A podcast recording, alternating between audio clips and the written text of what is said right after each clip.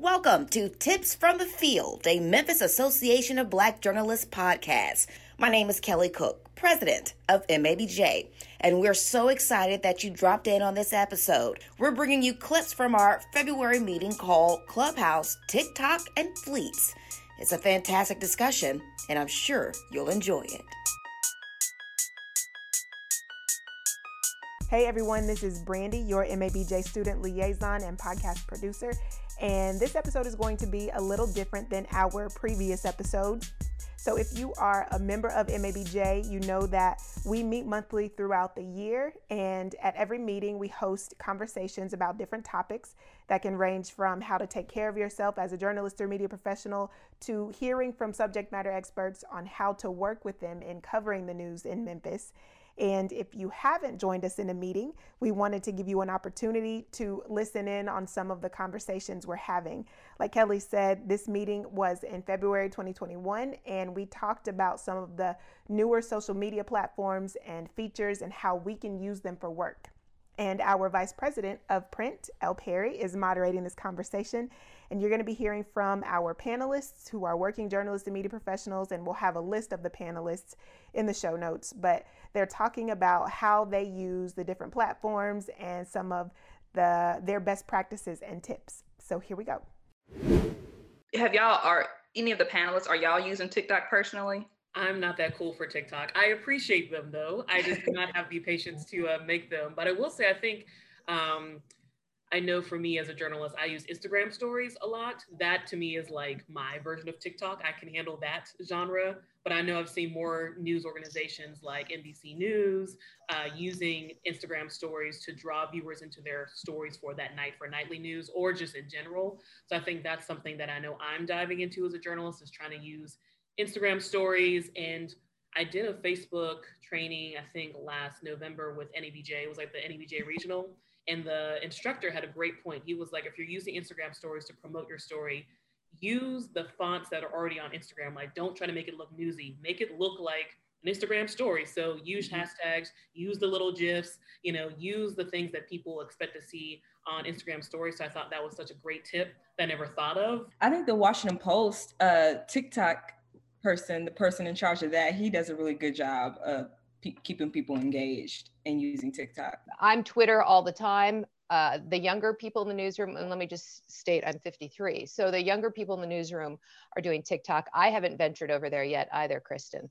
Um, we're the with still the Instagram, Twitter, and Facebook, and a lot of Facebook. And I don't know about you all, but I think Facebook is the bane of my existence. And if I didn't have to be on there for my job, I wouldn't be on there other than posting maybe sunsets and cat pictures. In our office, it's a little different because we aren't the news, but we do have news that we um, we have to get out, and social media allows organizations um, the power to get their own stories out. And so, very early, or not very early, but in about a, seven eight months ago, um, in the pandemic, we started talking about um, using TikTok as an organization to help get out just some quick um, videos on how to wear your mask correctly, as well as how to sanitize your mask. Um, the fact that you should be sanitizing your mask um, between wears. And we chose TikTok because um, the demographic does skew younger um, pre pandemic and even now. I've seen Bloomberg does a really good job with their fleets. There's a parody Bloomberg account, and sometimes they'll like, it's like Bloomberg without context, and they'll share some of their stuff, kind of, you know, because it's funny. But um, so I'm, I'm seeing reporters reshare their stories just to make sure people have seen them or tweet that they sports. I think I've seen a lot of sports people use them, but just wondering if people on the panel, if y'all do fleets or y'all saw good examples that y'all want to share. Sounds like another job to me. It really is. I promise. Like literally, the only way I use fleets is like if there's if there's like an event that I'm moderating or on a panel of, and I tweeted it, then I share that just on fleets. Or if there's a story that I've I really I'm really proud of, then I you know fleet that or you know um, my colleagues work um, or just something interesting that i think people should really notice um, then I just fleet that. It's really easy. I swear it is. And then like like uh, Elle said, like it stays on there for 24 hours, I believe, like a story, an Instagram story, and a lot of people see it. More people than uh, yeah, people see it, and sometimes interact with with our fleet. So I want to chime in here, and I'm trying so hard not to put my marketing hat on, um, but I can't. I can't help myself. Um, that's just that's, that's my problem too, right? but you know, one thing that I think can get lost is that the the broadcast news, their goal, their objective is to make money. And so they want to get advertisers, which is the reason why they want you all on all of these various platforms, because where they have an audience, a captured audience on a platform, they have a pitch that they can make to organizations um, for, you know, sponsored ads, sponsored content, et cetera. And so really, I think that um, building up your your brands on these platforms is beneficial to the organization and it's also beneficial to your personal brand because it's an opportunity to say you know when i go live they know i've got juicy content um, and they're going to tune in because they know i have something great to say i think it gets a little difficult if the directive is to basically saturate the market. And so we've seen that over the last few years where everything is urgent, everything is breaking news. I don't even pay attention to the phrase breaking news anymore because it doesn't mean anything anymore.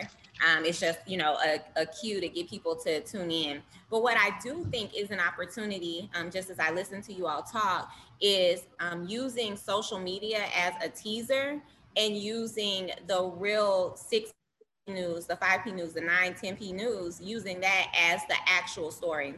And I think that because of really um, the consumer consumers um, behaviors, I think that you guys really just put it all out there on social media. And so it's really begging the audience to go and watch the same story again at five or six. Maybe it includes an additional quote, but the culture has shifted um, during this time to where, you know, the, the, the, whole story is told right when it's happening um, because the consumer's perspective is I want it now. And I think the media's perspective is if I don't give it to them now, then our competing station or our competing paper is just going to give it to them now. So I'll, I'll lose, you know, either way. One of the challenges that you all know if you talk to your digital directors is these algorithms that all these social media platforms have now now formed, right? And even if we gave part of the story in the teaser, particularly on Facebook or Instagram now, which we know they are the same ownership group, is mm-hmm. your your those who are your followers or your friends aren't going to see that story necessarily in time to go watch the six o'clock or the five o'clock news. And so, what we've kind of started to look at it as from a brand loyalty builder instead of a like, here's how I get you to watch us at five or six. Twitter is probably going to be the best uh, place to get people to get that instant, hey, we're going to react to it uh, beforehand. But IG and and Facebook really they they actually punish a lot of us for the different things that we do on social media because we're again not driving them to their platforms we're driving them to another platform and it's something that a lot of our digital folks uh, from the corporate level, I'm sure at Cox and at Gray and all the other places are doing, are really like trying to work with them and say, look, we want to be on your platforms, but if you keep punishing us, it's really going to cause a challenge for us, and we may have to find some other ways to do it. Um, so what I tell my team is, it's really about building those relationships. Uh, oftentimes, like so in the instance of Snowmageddon that's coming, you're not going to be able to get the totals or how much snow right instantly on or if the if if it's happening now you're going to turn to the tv but if i don't build that relationship with you beforehand you may just be flipping around trying to figure out okay well who can i listen to i know danielle was part of the shelby county government did a kind of basically a town hall thing and if you wouldn't mind talking about that yeah, so I am a huge fan of Clubhouse, but for, you know, very probably unique reasons. Clubhouse is great for boundaries. And so I'm someone who, you know, I'm doing this on a Saturday because this is for my own personal joy. I love MABJ, but like I don't work on, I do not do work on Saturdays because my job requires that I work Monday through Friday. So I go hard Monday through Friday, and on Saturdays and Sundays, it's got to be an emergency. So I'm very, very strong, um, strongly in favor of boundaries. And Clubhouse is an environment where you can check in and check out as you want. And that's even in the middle of the discussion itself, which is so beautiful. If you, I'm a single mom.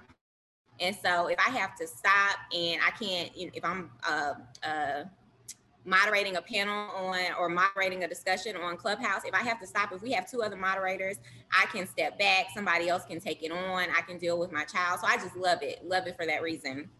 But we actually had a team member um, in our office who had followed a Kwanzaa chat um, that I did along with Commissioner Sawyer um, and then a few other people um, in the community. And we did a Kwanzaa chat every night, um, all throughout um, the week of the seven days of Kwanzaa. And it was fantastic. And he just suggested that we do this um, town hall around some legislation that we wanted to get passed. And I thought it was a great idea to give him his full credit. His name is Gavin Mosley. Um, but um, I thought it was a great idea because we um, are accustomed to exhausting our union partners, our nonprofit partners, the people in the community that are really tuned in to what we're doing, blah, blah, blah. We're accustomed to reaching out to them and saying, hey, this is really important. We want you involved. And we're accustomed to have to having them have our backs. And that's great and it can feel good. But like in this situation, I was trying to get a $2.5 million um, bill passed. It was my own um, my own project that I was working on. So I was intimately involved with it on behalf of the mayor. And I didn't just need these people that supported us because it was us. I needed people who supported this because it was this. And so I forced our group to think through like how do we engage additional people to come on board in support of this or tell us what we need to do to make it better. And so he suggested that we go on Clubhouse because it would be a unique audience. We could narrowly tailor it to Memphians if we wanted to. Um, so we put, I think, in the title of the of the Clubhouse room or chat or whatever it's called. I don't know the lingo, y'all, but we put in the title um, that we were that this was about a Memphis um, or Shelby County legislation, um, so that people that didn't want to tune into something Memphis specific didn't have to because we had audiences from all over. And then people came in the room, and we didn't just talk about that legislation because I strongly believe believe in um, give take, and so we also use it as an opportunity to educate people about the process of engaging politically at the local level. I actually wrote down some uh, um, some notes for you all uh, when it comes to using Clubhouse as a journalist.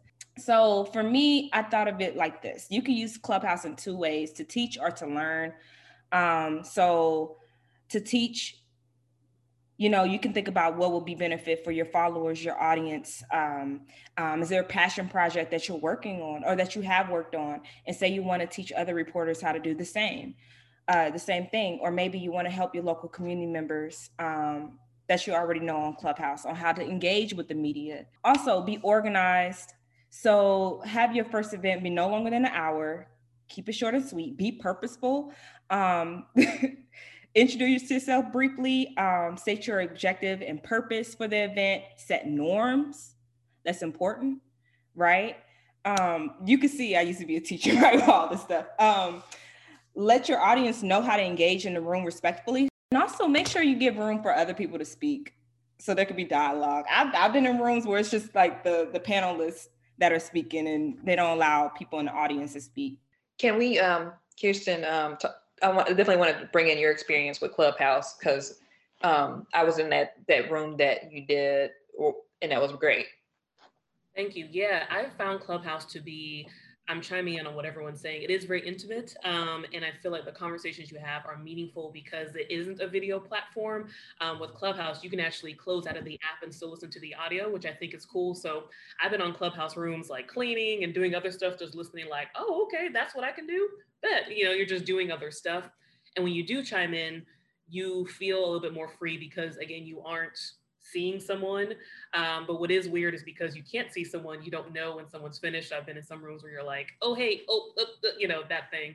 Uh, but no, the room Elle was talking about, I hosted a room, my first one, right before the well, right after the year started, like June or January 3rd, 4th, about protecting your peace, mental health, and journalism. Because a week before that, I happened to be in a room with a bunch of journalists who had actually transitioned out of traditional news and gone to PR. And one person said, you know, one thing that might have kept me in the business was learning how to process trauma better while I was a journalist. And it made me think, well, I do love this career. I'm still in it. I believe I'll be in it for decades to come, God willing. But I do acknowledge that trauma is real. So to me, we were able to host a room. I had two print journalists, uh, two broadcasts, and actually one of the broadcast journalists, she is one of those who transitioned out of traditional news, but still does storytelling.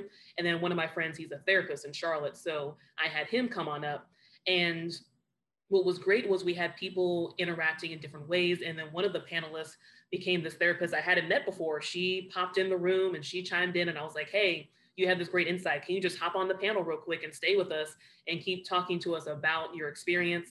And what I like about Clubhouse is that whether it's five people or 50, you do feel this sense of connection with people.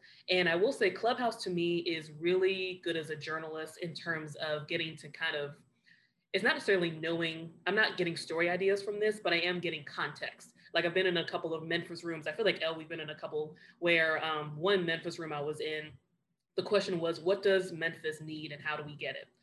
And it was anything. People said, we need more rooftop bars. That's fair. Someone else said, we need a better connection to nonprofits. And I mentioned, um, as an outsider looking in, you know, I've been here two years, but I'm not a Memphian. I'm not born and bred here. I told the group, you know, to me, what I've noticed is there are a lot of people doing the work already, but there's no communication. Like, I wish a parent in North Memphis knew all the North Memphis outlets. Like, we know them as reporters, but do the North Memphis families know that? And so it was great to chime in, and people were talking about those kind of um, things they'd like to see in Memphis. So to me, that was fulfilling in terms of that context. Um, but then also connections. So that therapist I mentioned who popped into my uh, clubhouse room, I connected with her immediately on, on Instagram because again, her profile, when you pop up the app, you can link directly to someone's Instagram and Twitter, which again, I think we all agreed Facebook is not where we live, but we live on social media, we live on Twitter and Instagram. And I connected with her, sent a quick DM and said, Hey, what's the best contact for you? Because I definitely want to have you on a call either for like MABJ, I was already thinking about that, or even my newsroom, because I was like, we need to do more newsroom dialogues about mental health and sustaining that. So to me, I love that connection.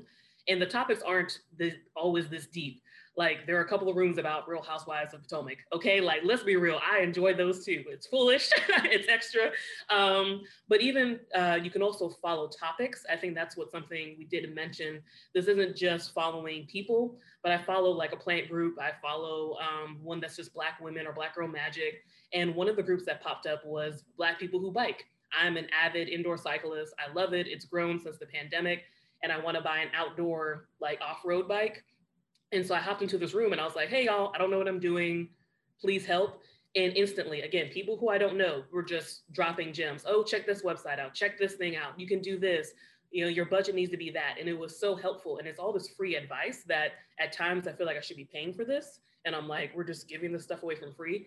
So to me, that's Clubhouse. It's this weird medium of connections uh, that may not translate to stories, but it does translate into resource. Uh, so I think for us, we can use Clubhouse. Um, but as to Laura's point, I wish there was a way to branch it out, but I think that's still to be determined. Um, but I also feel like this is a pandemic era phenomenon too, because I promise you, if outside was open, I probably wouldn't be on Clubhouse.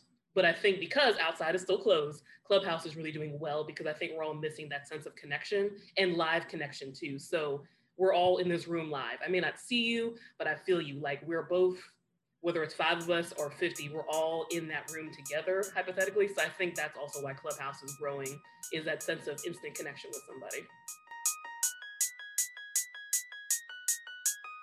Wow, that was great. Thank you again to our fantastic panelists. Don't forget to check out our webpage at www.mabjtn.org and follow us on Facebook, Twitter, Instagram, and LinkedIn. Until next time, thanks for listening.